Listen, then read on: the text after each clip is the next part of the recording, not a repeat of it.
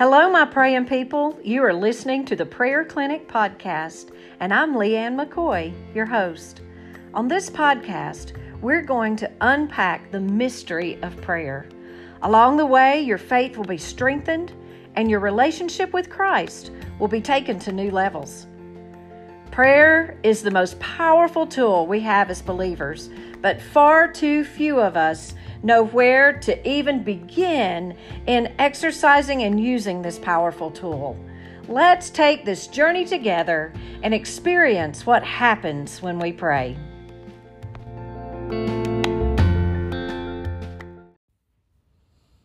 Hello, my praying people. Every once in a while, I will be thinking about these podcasts and thinking about what it is that uh, God's put on my heart for us to throw out here into this podcast world. And during this back to school series, I went back to some of my files and I found a message that I had done several years ago that I titled Divine Weapons to Demolish Strongholds for Moms. And I was thinking, you know, as our children go back to school, I think that a great way for us to prepare our hearts, our minds, our souls is to recognize that spiritual warfare could very well, in fact, probably will be a part of what happens in our families and the lives of our children and our lives as they go back into school this year. And as I was thinking that, I thought, you know what? It would probably be helpful for all of us to be reminded of this particular message. Now, you may not know, or you might, but I have written two books on spiritual warfare. One is called Spiritual Warfare for Women, and the other one is called Spiritual Warfare for Your Family. In both of those books, I talk about what spiritual warfare is and how it is that we as believers not only fight the battles, but how we fight from a posture of absolute, undisputed victory and then how we win.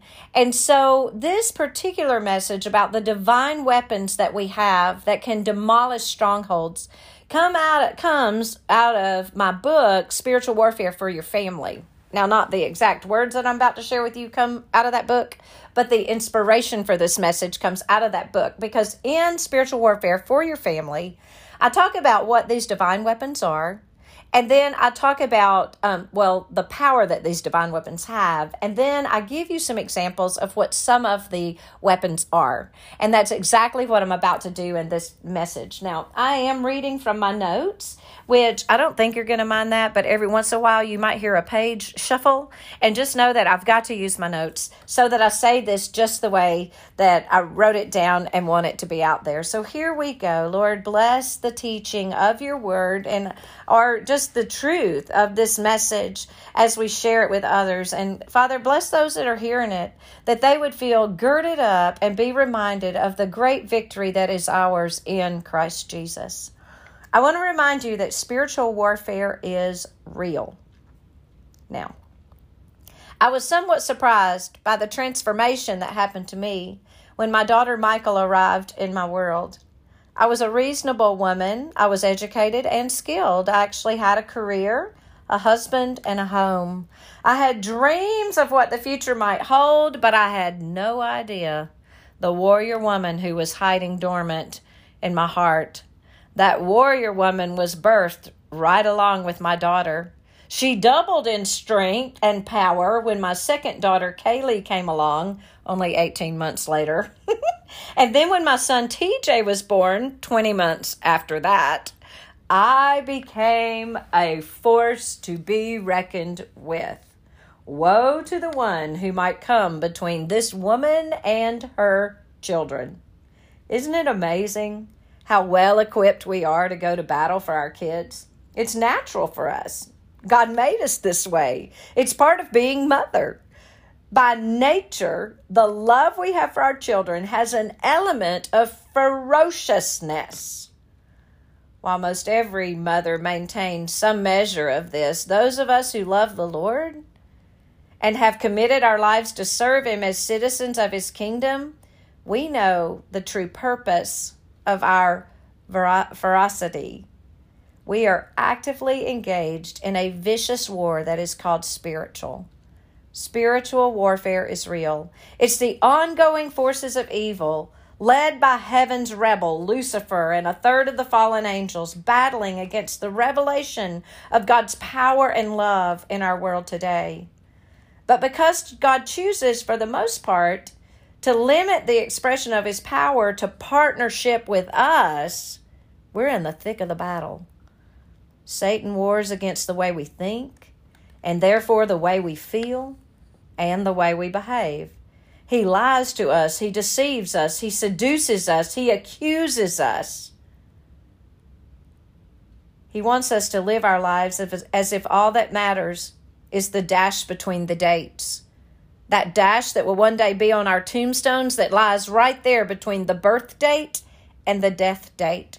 Satan wants to make a mockery of God, and so he targets believers and attacks our faith. And for those of us who are mothers, Satan knows how serious we are about these kids. He also knows how incredibly influential we are in their lives. Don't you still hear your mother in your head? I do. Satan will target us for attack. He focuses his strategy on our relationships with our kids. Spiritual warfare is real, and the battlefield we're going to talk about is the one we live on that involves our children. The good news is that God has given us an amazing arsenal of weapons that are superior to any the enemy might mimic. Let me tell you about these weapons. First of all, let's talk about the nature of the weapons God's given us. 2 Corinthians 10 3 and 5, 3 through 5 say this Indeed, we live as human beings, but we do not wage war according to human standards. For the weapons of our warfare are not merely human, but they have divine power to destroy strongholds. We destroy arguments and every proud obstacle raised up against the knowledge of God, and we take every thought captive to obey Christ.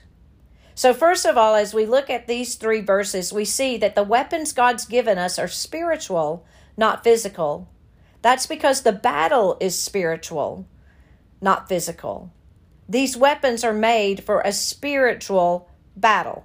If we were fighting a physical battle, we would use physical weapons, such as swords and shields, guns and cannons, and maybe even missiles. But because our war is spiritual, we use spiritual weapons. They're custom designed to be effective in spiritual battles.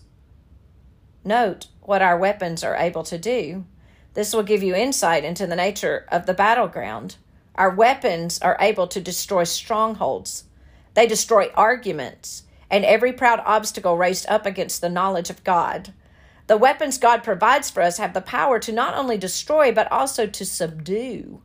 Whatever thoughts and arguments that are not destroyed are made captive to the obedience of Christ. So these spiritual weapons are directly related to what goes on inside of our heads in the battlefield of our minds. Notice, secondly, that the weapons God's given us have divine power to destroy. Let's think about this divine power. If something has a turbo engine, what can we expect? If something is supersonic, if it's state of the art or the most incredible ever, what can we expect? In our world today, power is generated by gas, water, wind, fire, solar energy. Power comes in all kinds of ways. But the power that comes to the weapons we use in spiritual warfare comes from God Himself.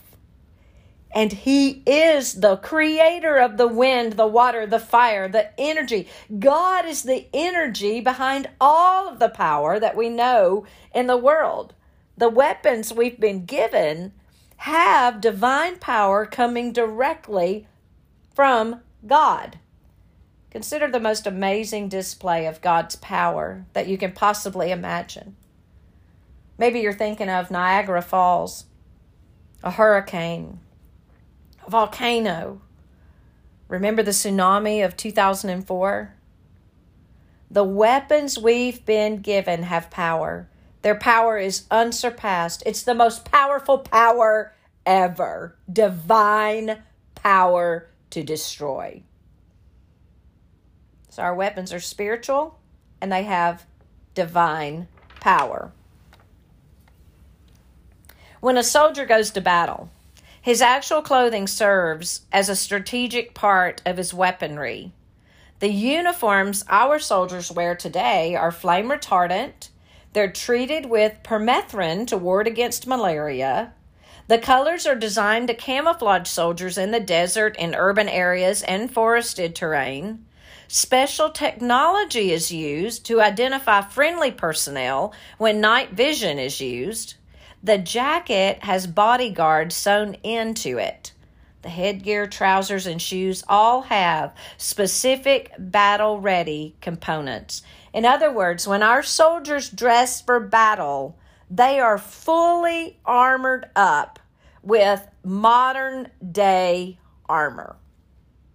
The weapons God's given us begin with our battle gear. In Ephesians 6, Paul reminds us again that we're not battling against flesh and blood. He goes on to give us a bit more information regarding the nature of our enemies. In verse 12, for our battle is not against flesh and blood, but against the rulers, against the authorities, against the world powers of this darkness, against the spiritual forces of evil in the heavens. My friends, we are battling against what? Rulers, authorities, world powers of this darkness, spiritual forces of evil in the heavenlies. Don't ever underestimate your enemy. He's powerful. He is more powerful than you are apart from Christ. But don't ever overestimate his power either.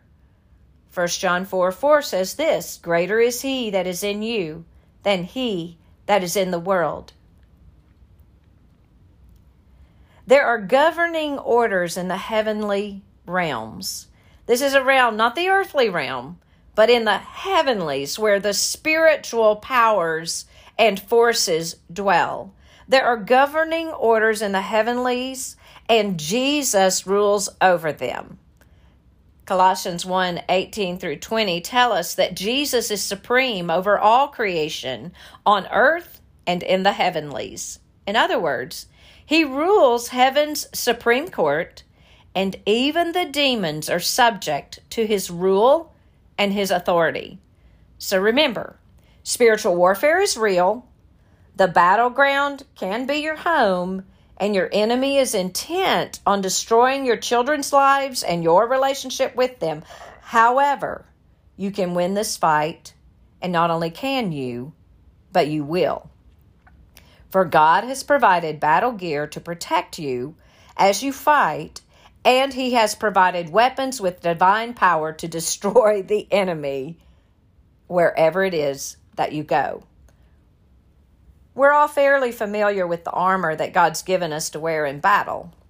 Let's see if we can name each part. So we have the, the helmet of salvation that protects our minds and our thoughts the breastplate of righteousness that covers us before the Lord God Almighty. He sees the righteousness of Christ when he looks at us, the breastplate of righteousness. We have the belt of truth. We are literally held together and our britches held up with the truth of the Word of God. Our feet are fitted with the good news of peace. We travel with deep seated and deep rooted peace wherever it is we go. We carry with us in one hand the shield of faith, and in the other the sword of the Spirit, which is the Word of God. If our battle was against flesh and blood, we might wear something like what Goliath wore. He had a helmet of bronze on his head and a coat of mail. The weight of the coat was 5,000 shekels of bronze. He had greaves of bronze on his legs and a javelin of bronze slung between his shoulders. The shaft of his spear was like a weaver's beam, and his spear head weighed 600 shekels of iron. And even then, he had a shield bearer who went before him. I don't know about you, but when I think about all that, I feel weighted down already. Nonetheless, that's how they went to battle back in that day because in that day all of battle was hand-to-hand combat. It was face to face. It was it was power against power of the human body against the human body and therefore all of the armor was protect the physical body.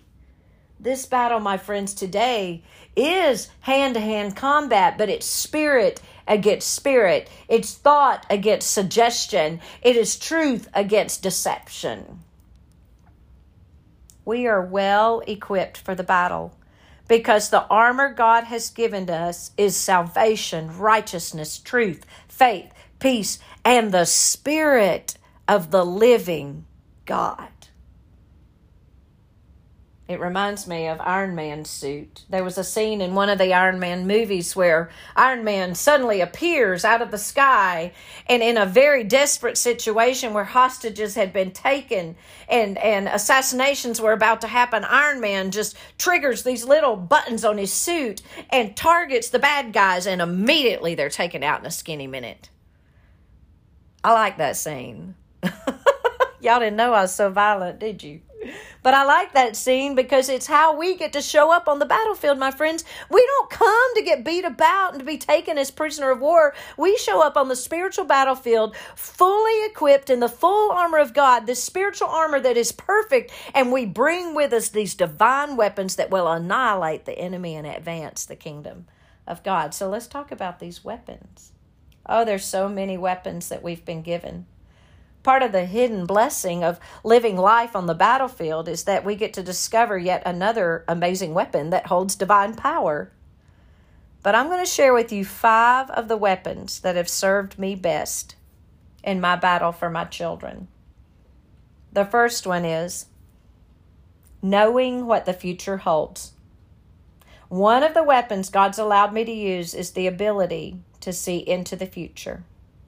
He did this often during battles recorded in the Old Testament, and he does this today in the battles I fight for my kids. And here's how God tells me what is coming in his word. One of my favorite verses is Jeremiah 29 11. For I know the plans I have for you. They are plans to prosper you and not to harm you, to give you a hope and a future. Who does not love Jeremiah 29 11? But I was warned by a friend of mine one time that that was Jeremiah 29 11 and that the Lord was saying those words through Jeremiah. It was not Jeremiah 29 11, even though I think I know the plans I have for my beautiful children, and they are certainly to prosper them and not to harm them, to give them hope and a future. But those are my plans, not their plans, and they're certainly my plans and not God's plans. But God has the plans and he knows them, and he has told us that they are good plans. And in Job, we read that the plans of the Lord shall not be thwarted. Another great verse I love is Zephaniah 3:17. This was in fact a promise from God's word he gave me over my daughter Michael when she um, began to to go astray from the plans, the Jeremiah plans I had for her life. And that verse simply says, I am mighty to save. I will take great delight over you and rejoice over you with singing. And the Lord said to me, I will take great delight in Michael. I already do. And I am rejoicing over her with singing. And he can, he can do things that we cannot do and be where we cannot be. Nevertheless, God told me what was coming in his word. Even in the worst part of my journey with my daughter Michael, he was telling me that the day was coming when the plans were going to be good and the day was coming when there would be delight over her and rejoicing over her with singing singing. God tells me what the future holds through my prayer partners. I had the sweetest prayer partnership with a friend named Karen. Actually, she and I were the ones who birthed the prayer clinic idea. And when my daughter was pregnant, um, out of wedlock with my granddaughter, Misty, I was on the phone with Karen and we were praying, and she was just speaking forth prophetically that this baby that was coming into our world was not going to be a baby of disaster, but that she was going to be a baby of great joy and great delight. In fact, my prayer partner used the word that she would become a river of delight. And if any of you ever meet Misty, you would say that she is certainly that. The Lord spoke to me about my future through my prayer partner, Karen. God also tells me about my future in his still, small voice. Many times I've heard the still, small voice of God. And in it, he has assured me that he can go where I cannot, that he sees what I don't, that he knows what I don't know, and that even when the path of my children might be something that is causing me to be anxious, that I can truly Be anxious for nothing, but in everything by prayer and petition with thanksgiving, let my requests be made known to the Lord, because He loves them with His everlasting love, and He will watch over them. And He has already guaranteed me that He will protect them and that He will bring them fully around to a wholehearted devotion to Himself. God talks to me in His still, small voice and therefore I can know what the future holds because I walk with God and because He's already been to my tomorrows. I fight from a posture of knowing what the future holds. And my friends, even when I don't know the what my future holds, I do know who holds my future. So, the first of my divine weapons is to know what the future holds or who holds the future. My second is getting to have personal audience with God. In Exodus, only Moses got to enter the tent of meeting. The Israelites would stand at the entrances of their tents and they'd watch in wonder as Moses represented them before God. Jesus made the way for us to enter into that sacred place like Moses did. Jesus removed the veil that separated us from the presence of God. And because we are clothed in the breastplate of righteousness, the writer of Hebrews tells us that we can enter boldly into the throne room of God. We're not only welcomed there, but encouraged to come. This amazing privilege of prayer allows us to bring our children right there before the throne of the Lord God Almighty. Even if they've not received Jesus as their Savior, we can represent them before God like Moses represented the Israelites before God. We get to stand in the gap for them. One of my favorite verses to endorse this amazing weapon and the divine power that it carries is Isaiah 62, 6 and 7. Because in Isaiah 62, 6 and 7, we read that we can give him, the Lord God Almighty, no rest until he completes his work in our children's hearts and our mind and their minds. You better believe I am on it. God partners with our tenacious mother bear hearts to accomplish the pushing back of evil forces that press toward our children. If your child's life conflicts with what you know is God's best for him or her, Mama, keep pressing into God and asking Him to complete His work in them you have personal audience in the throne room of the Lord God Almighty. Take full advantage of it. The third divine weapon that we have that I want to talk to you about today is over 3,000 promises in God's Word. Think about the power of the Word of God. God used this power to literally speak the world into order. God spoke and creation assembled. Think about the power of God's word. He used this power to save us from sin. The Word became flesh and dwelt among us, and we beheld His glory. God's Word is powerful. God's Word is active. God's Word is His bond. God keeps His Word. And if He has promised to do something, you can bet your boots on it. He will do it. There's only one thing God cannot do God cannot break a promise. The promises God's given me for my children are like this amazing trust. They sit here in, in, in His book, in the book, in the Bible, right here in the Bible, ready to be applied to your specific situation. But unless you open the book and make a withdrawal, you miss the divine power of this weapon. My friends, ask God to show you a word from His Word for your child in his or her specific situation. And when God does, and He will, cling to that promise, hold God to it, and watch and see Him before, perform it before your very eyes. The fourth divine weapon, and this is such a sweet one fellowship with other mothers. We can love one another better than the world because we have personal experience with love Himself. The world has only a shadow, we have the real deal. In John 17, Jesus told us that we have this amazing ability to be one with one another. We have the opportunity to be intimate, to be into me see with each other. God made us to need this kind of fellowship with each other. As daughters of the King of Glory, we can come alongside each other, fighting our battles together. I had a sweet friend, Kathleen, the same one who I mentioned in, in an episode earlier about how she'd say she had to keep her head in the game.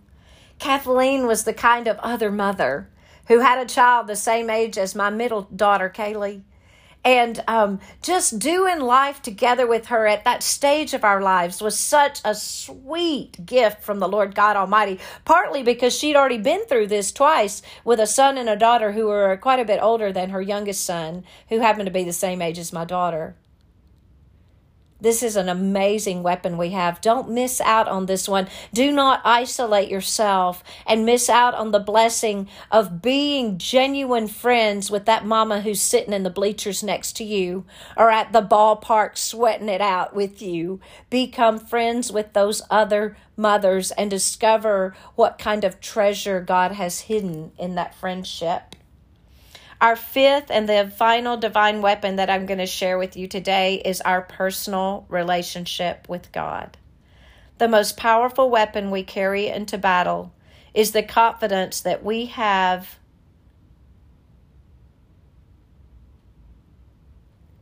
in God. The most powerful weapon we carry into battle is the confidence we have in God to be God in our lives. You see, I am confident that God is going to be all of who He is all the time. And I have invited Him to be all of who He is in and through my very life. I've invited Him to be all of who He is on the platform so that when people look at me, they see so much more. In fact, they don't even see me, they just see evidence of the glory of God operating in and through every relationship that is precious to me, every activity that I put my hand to, anything and everything. I want people to understand the confidence that I have in God to be God in my life. Friends, when we trust Him, we experience Him doing what only He can do in and through us. I want to be like my granddaughter, Misty. When she was about three years old, one of our favorite pastimes was to go to um, the store and to find ourselves on the toy aisle. I don't know what it is about grandparents wanting to buy toys for these children, but it is so much fun.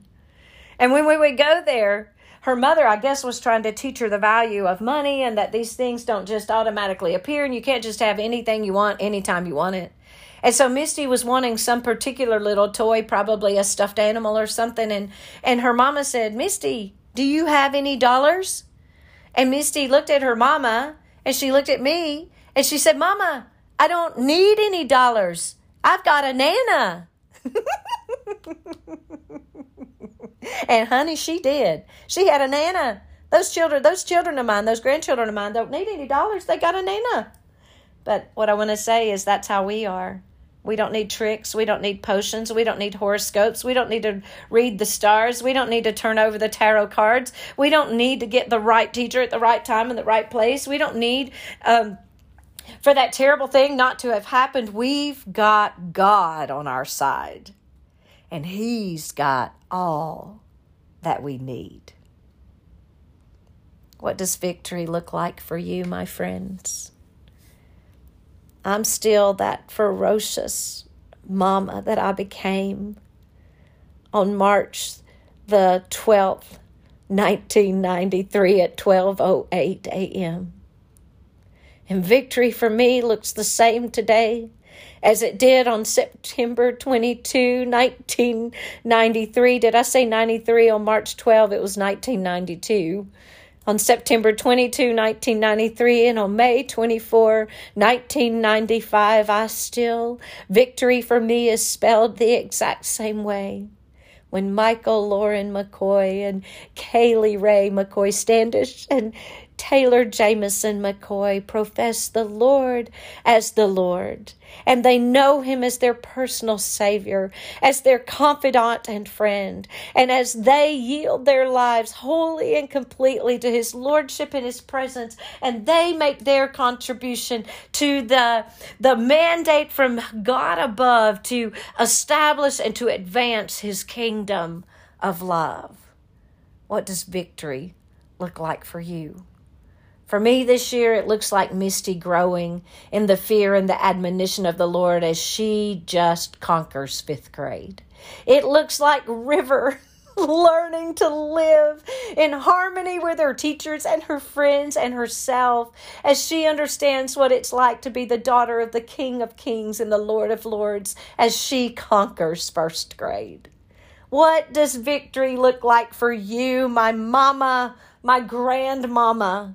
Let's stake claim to the victory the Lord has planted in our hearts. Let's armor up with the full armor He's given us to be unstoppable on the battlefield as we use these weapons that He has and take back and establish victory in the name of Jesus. Lord, be glorified in these victories that will be won this school year. It's in Jesus' name we pray. Amen.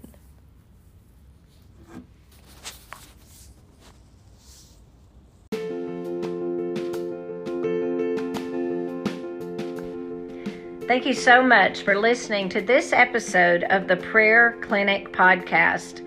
If you've enjoyed this episode, take a minute to give us a rating, subscribe if you haven't already, and please share this with a friend. There's no doubt that you know someone who could use the encouragement that we've shared today. I'm Leighann McCoy, founder of the Prayer Clinic Ministry, and I'm on a mission to mobilize our churches to pray.